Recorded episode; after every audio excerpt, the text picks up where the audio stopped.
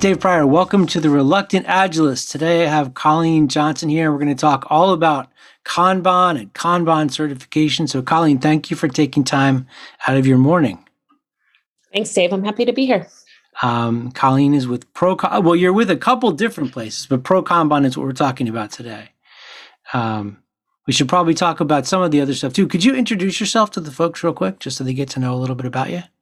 Yeah, I'd love to. I um I've been in the software industry for a little over 20 years now, which feels disgusting to say out loud. um I started out in QA and then, you know, got involved in Scrum and then Kanban.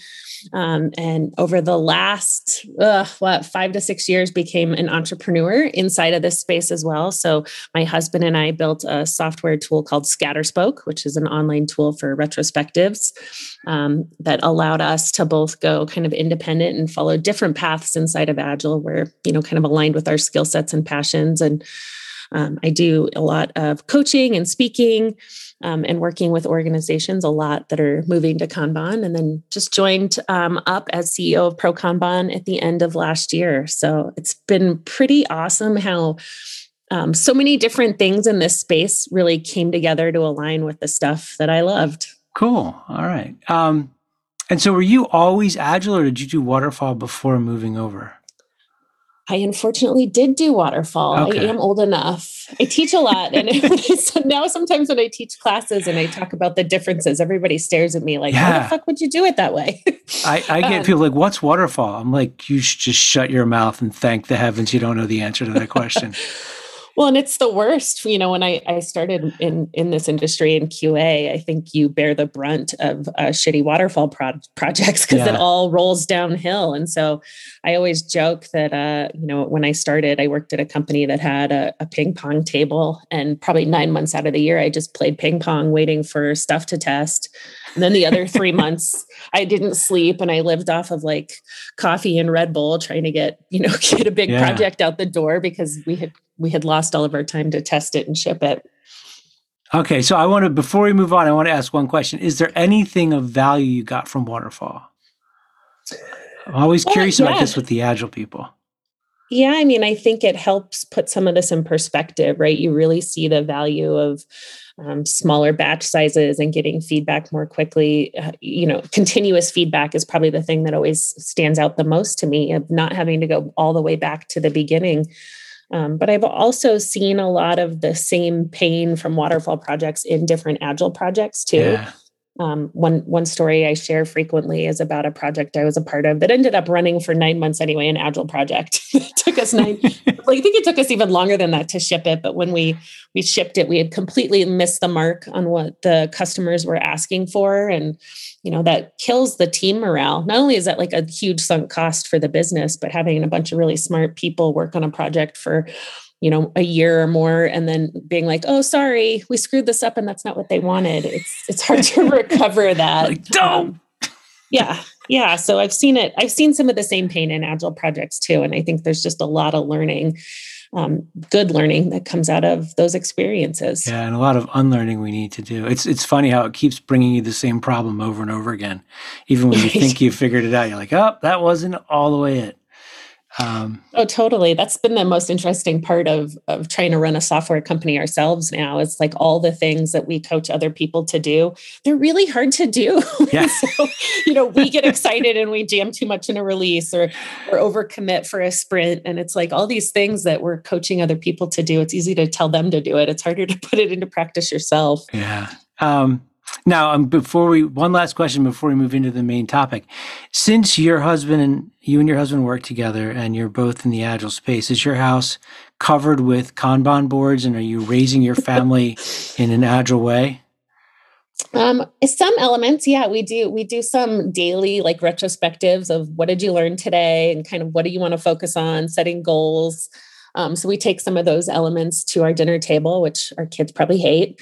And um, and then yes on the kanban board. So i i have never really had a personal kanban board because i always traveled so much. Um, but then when the pandemic hit and we were all trying to get through our our work day and keep the kids focused on their activities we set up kanban boards for the kids. So they had certain you know they had to read for 20 minutes play an instrument for 20 minutes Yeah. um, get outside for 20 minutes and we put those things on a board and basically said don't talk to me till everything's to the done column.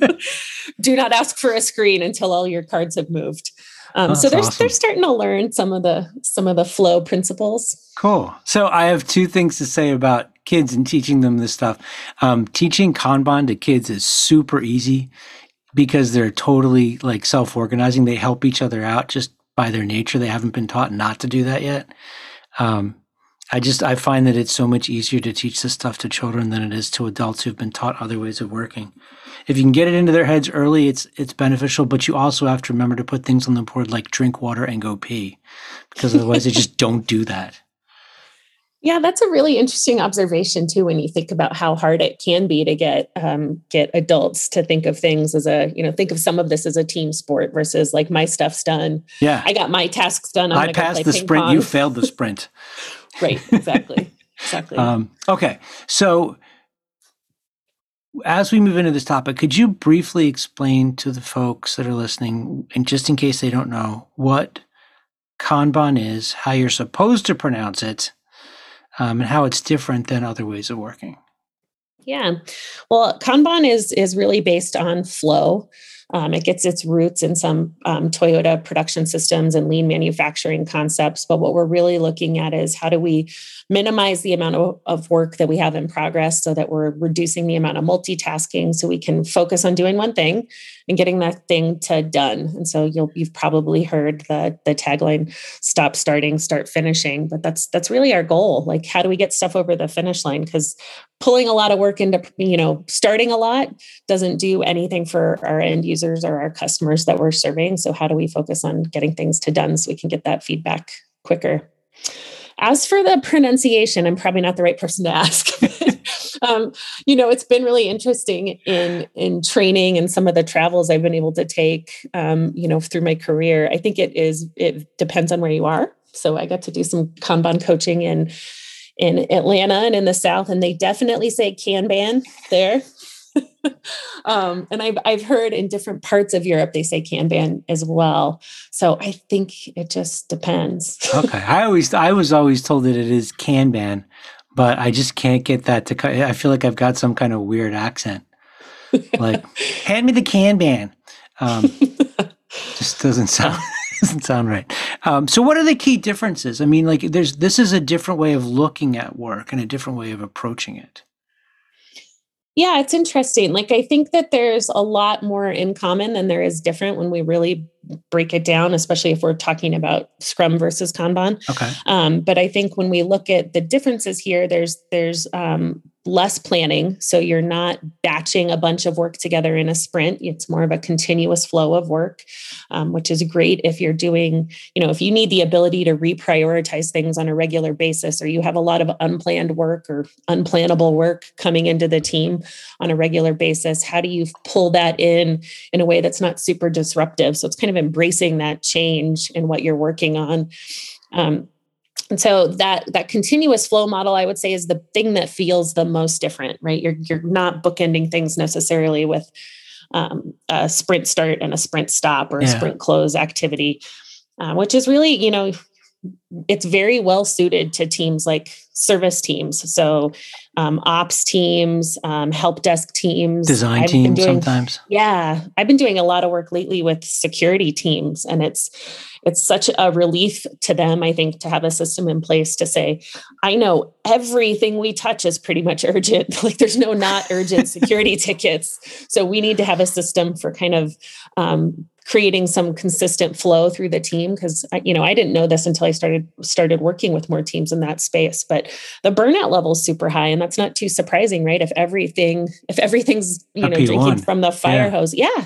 Yeah, the you know people get burned out quickly and leave, and um, so I've, I've had a lot of great success stories recently with working with security teams and helping bring Kanban and bring in a, a way that they can create a more sustainable pace for them and and hopefully not get so burned out. Right? There's still people doing this work, no matter yeah. what you know what practices you choose to use. Um, and that's that's really at the end of the day, I think that's probably the coolest thing we can have as coaches is have a team say, "This helped me not want to jump off the roof." Yeah. so. Cool. Um, now, do you? This is not a question I prepared to ask you, but I'm curious about it. Um, when I think about Kanban, when I'm working with this stuff, I feel like one of the key differences is it turns you into a student of how you do things. And it's almost like this meta level approach to like, oh, well, that's interesting. Why did that happen? Let's see if, you know, what happens if we change it this way. Like the, the process itself is teaching you how to be better at doing work. And I'm wondering yeah, if in practice, if you see that, if you see people adopt that mindset. Yeah, definitely. And I, I think it's it's a, a little bit of how, but I like the way you phrase that about the experimentation side of it. So it's, you know, your work's, we say this all the time with Agile, right? Your work's never done.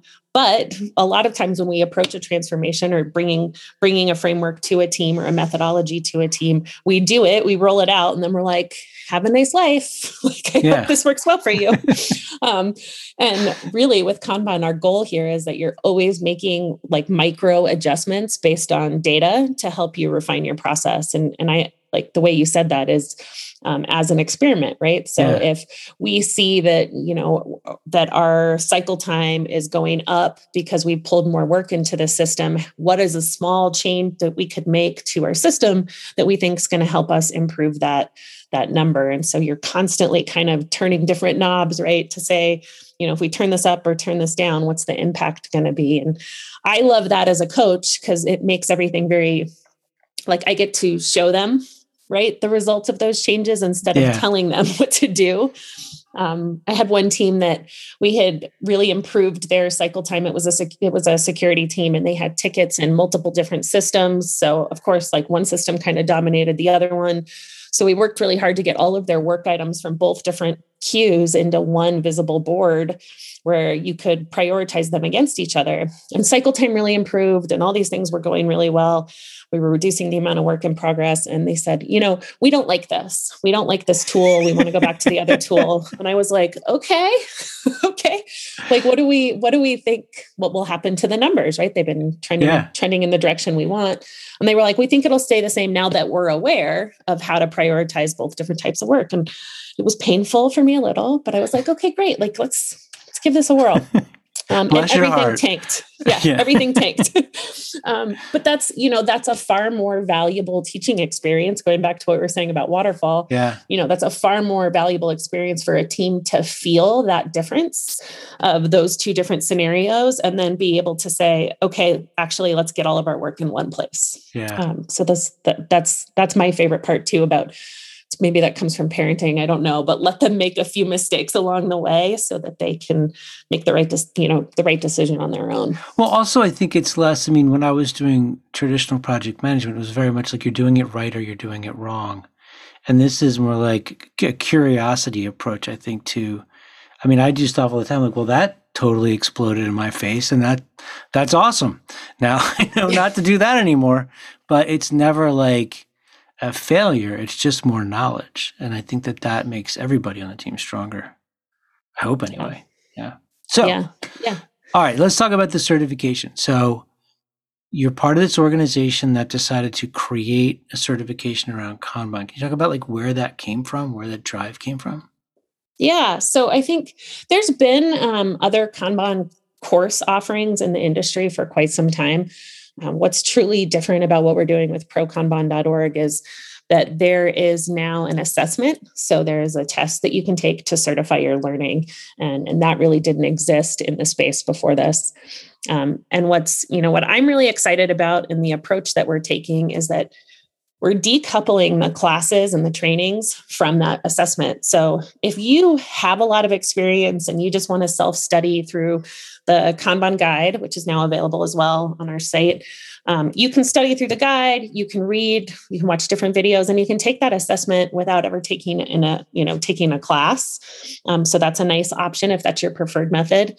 Um, or you can take a class and then take the assessment. Right. So it's it, it's kind of choose your own adventure to some extent. Okay but the goal here is really that the that what you know is certified in some way like through that assessment process. And and you know i think we all know in this space there's a ton of certifications you can take where you can sit through a two day training and um, get up on day one and go check your email for four four of eight hours yeah. and still get that certification. And um, that never you know that never felt great to me as a trainer. So it was really important to me to have that way where we're validating that people have learned something Okay. Um, the other part though is maybe you don't care. like maybe you don't need that certification.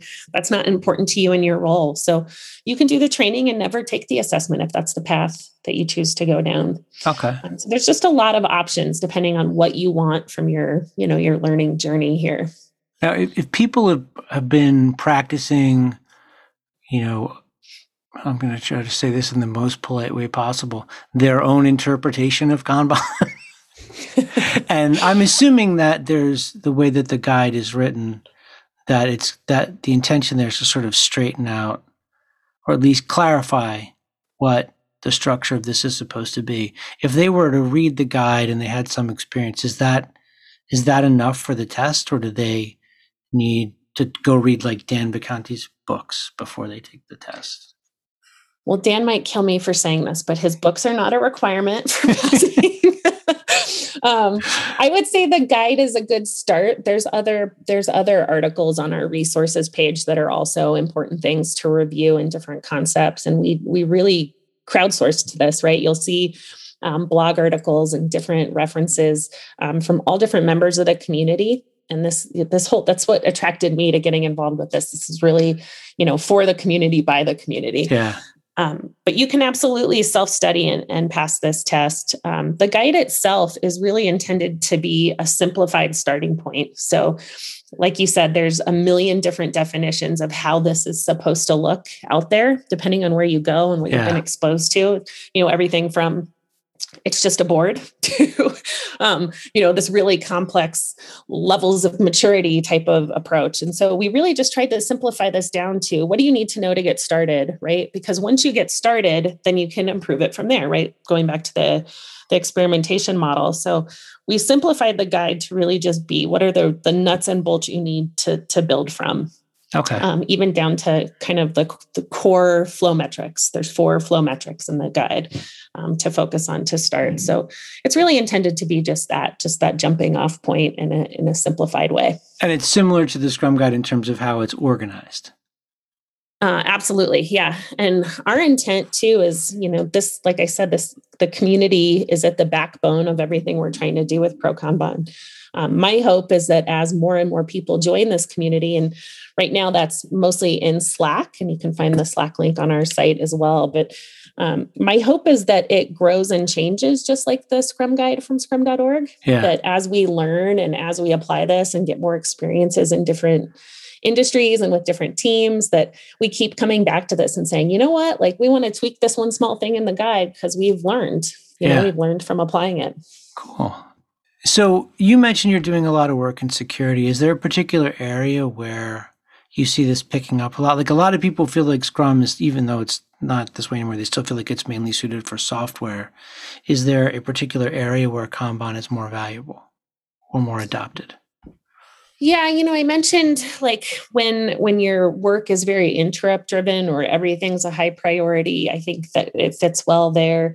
Um, you know, in coaching, I tend to let the teams pick. You know, I like to to bring both options to them and say, you know, you guys need to make a decision around what feels like it's best suited to the type of work that you're doing and and really like what problem are we trying to solve.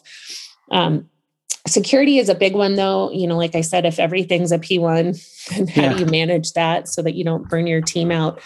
I've also seen um, you mentioned like ux teams or design teams. Kanban works great for teams where they're serving you know instead of saying we're going to have one designer work with five different scrum teams which spreads them out and makes it really hard what to see how to balance the work that they have coming to them um, using that as more of a Kanban service team to say we're going to prioritize all this work together in a queue where a designer can pick up anything from from that queue of work.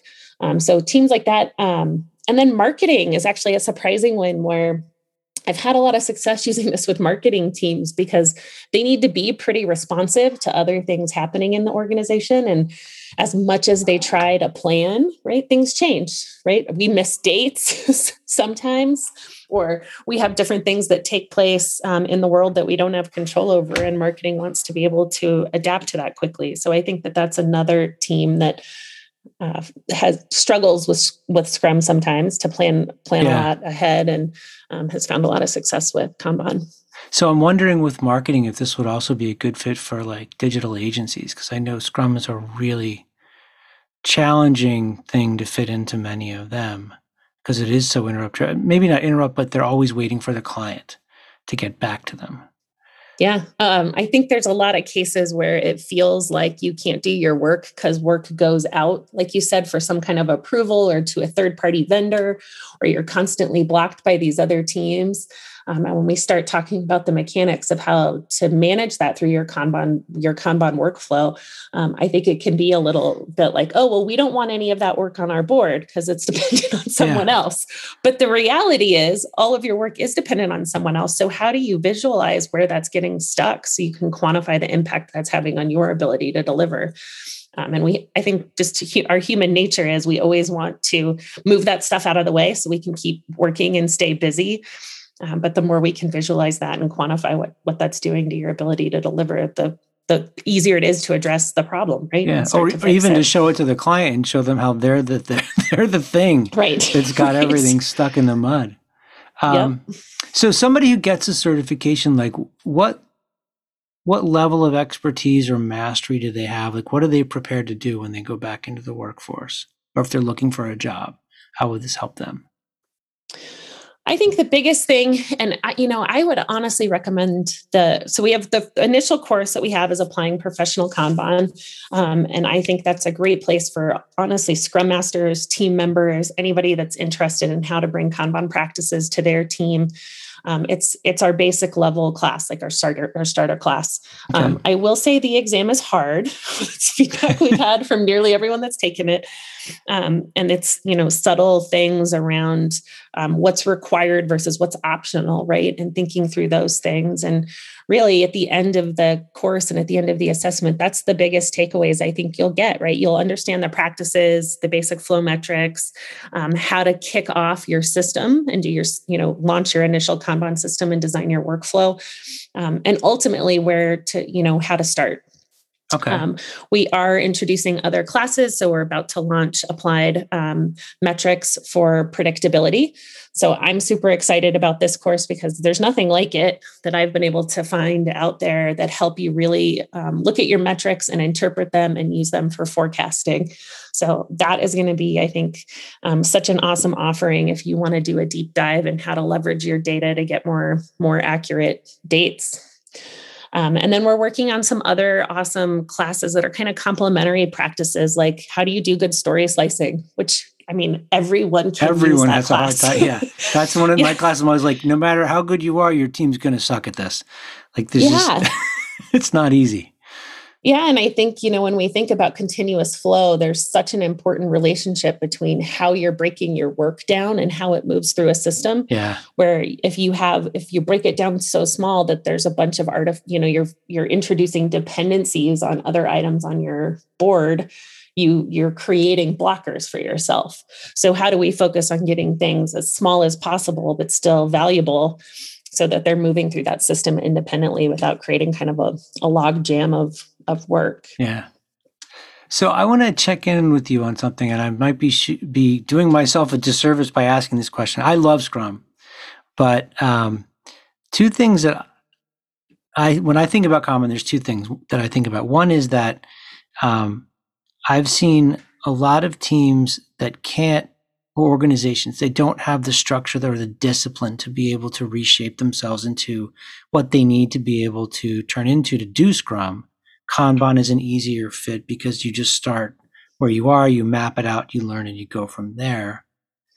And I also see teams that are doing Scrum that have kind of solved the top or largely solved the problem of team predictability moving to Kanban because they're more advanced questions they want to ask now. Yeah, I mean, I think for the first one, it, it almost becomes that initial step becomes a little less about um, teams and more about organizing around the work. Okay, and, I, and, that does feel a little different, I guess, with each approach. But um, you know, if if I'm part of a team, but I'm doing work, and, and you know, you think of all the roles that we tend to matrix, and we talked about design. I see that with DevOps sometimes. I've even seen it with QA folks, right, where I'm working on I'm working across multiple teams. Well, if we're if I'm trying to manage my work in progress, so I understand priorities and I'm focusing on one thing at a time and getting that thing to done, but I have work on three different scrum teams, right? That is Im- immediately broken. Like yeah. I have three number one priorities now and we don't know which one's higher um, and I'm probably spreading out my attention and my focus across those three things. So I think the first thing is probably just shifting away from thinking about things in terms of like your home team and more about how do you organize around the work, okay. making that work visible.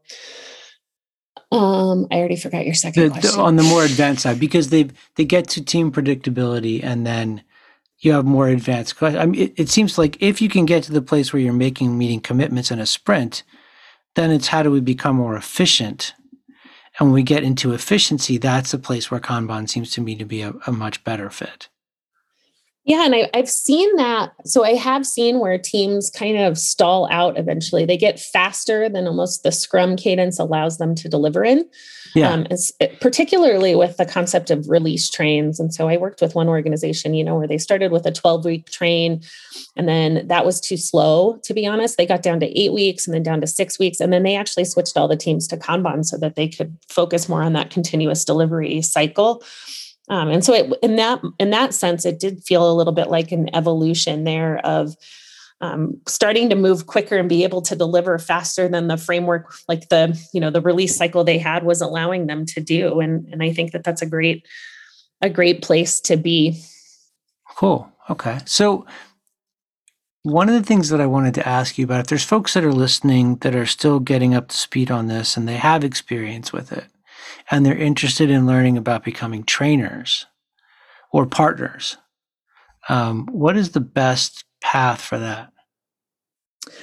There's a couple different paths to get involved in Pro Kanban. I, I mean, the very first place I would invite everyone listening to start is with our Slack channel. So our Slack channel is where we have people asking, you know, simple questions around board board design and workflow, um, and really complex questions around Monte Carlo simulations and forecasting. And it's just a great community there of, of practitioners who just want to learn from each other. So that's a great place to start. Um, if you're interested in becoming a trainer, there is a path for trainers on the website where you can get involved. The first step is passing the assessment with a 95% or higher, which is challenging. Um, but there's a lot of us out here who will help you on that journey if that's what you want to be a part of. Um, in terms of partners, we do have a training partner program that we just launched where organizations who want to be able to offer Kanban classes, whether that's through um, in-house in-house PKTs or professional Kanban trainers, or contracting back to other trainers in our network, um, that process is is available too. Um, and then we're also working on a scholarship program with Women in Agile and Lean in Agile um, for women who are interested in becoming trainers. And really, it's a lot, this program is a lot more than just let us help you become a trainer. Um, we're focusing on things like how do you start your LLC and how do you write a statement of work and how do you, you know, how do you negotiate prices for private classes and so um, I'm super excited about that effort because it feels like we're really helping people who maybe wanted to take this step into taking a more independent path as a trainer, as a coach, and helping them get kind of the fundamental things in place to make that happen. And they can kind of grow into it, which is pretty cool. Yeah, yeah, That's it feels awesome. it reduces the risk for a lot of people to be able to start here offer a few training classes and then figure out, you know, what's the where is that tipping point where you can really go independent. Yeah. Okay. Um, are there any events coming up or anything that like that that people should be aware of? Other than they can go to the website, I'm, I'm assuming to learn about the public classes. Yeah, definitely. So right now, most of the classes, I would say all I think are still live virtual classes. So okay. we have not moved to anything in person just yet, although I've been hearing rumblings they're coming. I'm really excited about that. Never thought I'd be excited to go back to the airport, but um, and then we have a pro Kanban meetup that's hosted by um, Jose Casal. And that is, um, we've been running a program through that called uh, Meet a Pro Kanban Trainer or Ask a Pro Kanban Trainer. Uh, it's a super fun conversation with all the different trainers, and they take like wildly different paths depending on the trainer and the questions that come in. But it's very, again, very community driven. So you can pop into any of those meetups. There's one every month um, and ask questions about the organization, the practices, the, you know, path to be a trainer, anything you want to, anything you want to surprise them with. Cool. All right. It is great that you're so welcoming with the community. So that was one of the first things I noticed on the site. Um, so I'd encourage anybody who's interested to go to prokanban.org, right?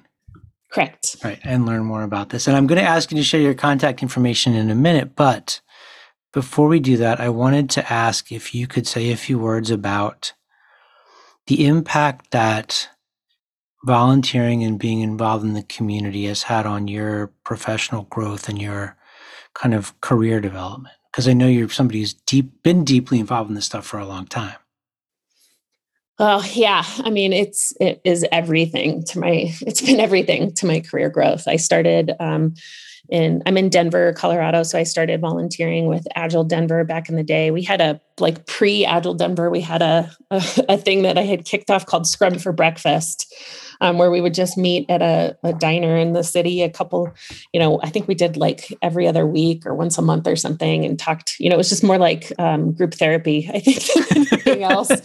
Um, but then I got really involved with Agile Denver and helped organize the Agile coaching meetup um, and then became a board member for Agile Denver. Um, I've been a co chair for the Mile High Agile Conference. And then I was on the board of directors for Agile Uprising. And you know i think the biggest thing with all of those all of those organizations and things that you're a part of is um, there's a lot of ups and downs right? It's not all roses. So especially organizing meetups right? You can have you know you can organize something have a great speaker and be so excited and then like two people show up. Yeah. like i quit you know? Like it's hard to stay motivated. Um, and then there's other times where you know you have 50 people come to something and a lot of energy comes out of those moments and sometimes you have to power through the dips and, and the valleys and some of those things and acknowledge that some of that's just not, not in your control. Um, and I think you, you know, the connections, um, you know, and I would say I recently did a, a blog post on this about professionalism and pro Kanban. Um, to me, all of that comes back to the connections we make with other people.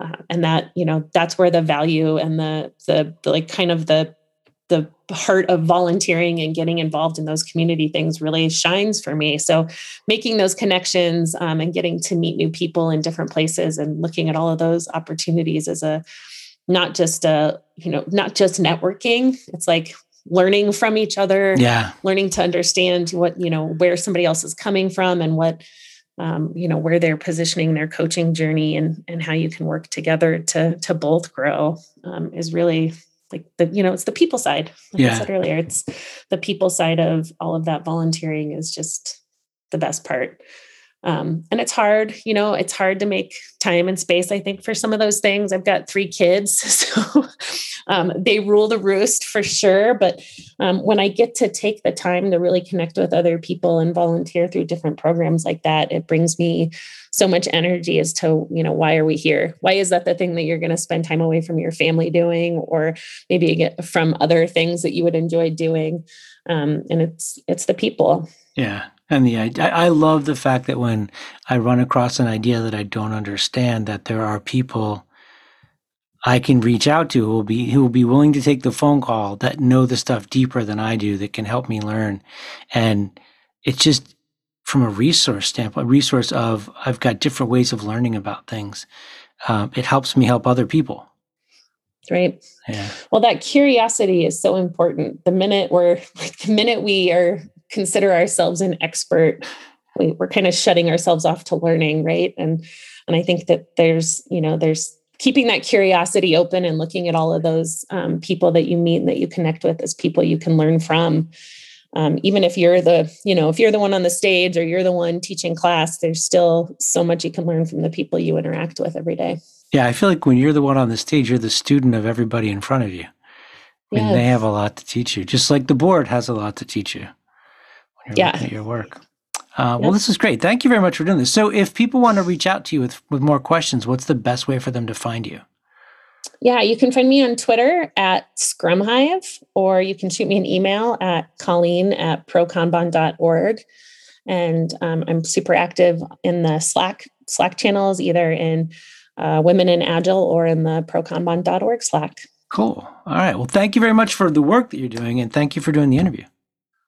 Yeah, definitely. Thanks for having me, Dave.